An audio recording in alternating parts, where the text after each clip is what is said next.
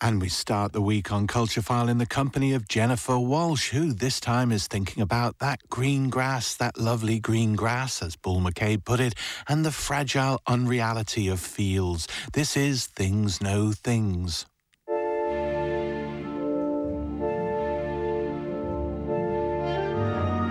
I am an avid wild swimmer, and the spot I frequent most is Lough Key in County Roscommon. The Triathlon Club have sunk some floats in the water, and if I follow them, I can swim out to Castle Island.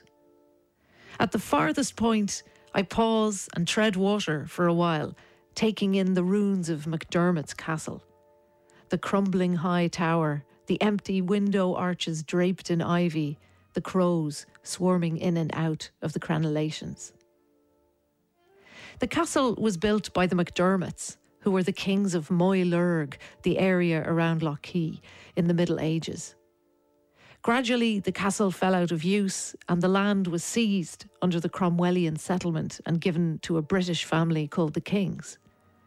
Later generations of the Kings went on to hire John Nash, one of the most famous architects of the age, the man who designed Regent Street in London, to build a house there and renovate the ruins of the castle.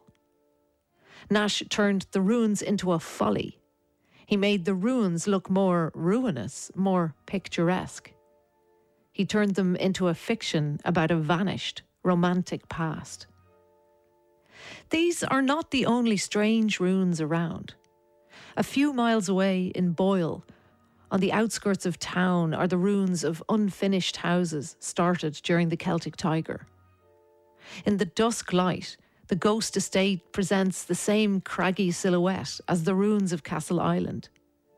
Sheep shelter in the ruins, and as the light fades, you might be forgiven for thinking you're looking at an 18th century landscape painting. It's only when you get up close that you can see the ruins are made from breeze blocks. A new type of folly, in more than one sense of the word.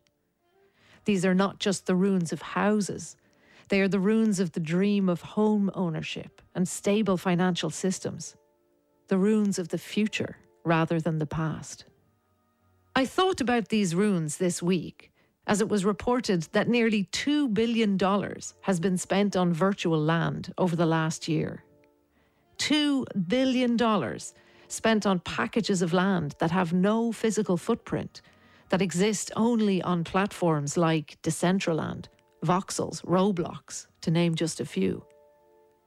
Here in London, we are surrounded by ads for the metaverse, telling us what life will be like there, even though it's not built yet. And as more and more of life shifts into the digital realm, McDermott's Castle and the Ghost Estate give me the best way to think about what is coming, about what might happen, because much of it has already happened. The ruins show me how land may be real, but how it has also always been conceptual, virtual.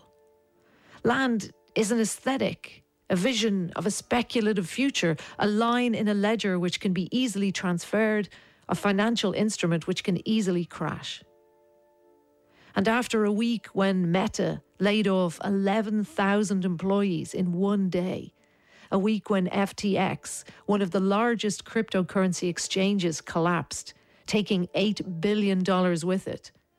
I wonder what ghost estates, what ruins, the stony grey soil of the metaverse will come to be populated by. What appropriations and speculations. What follies.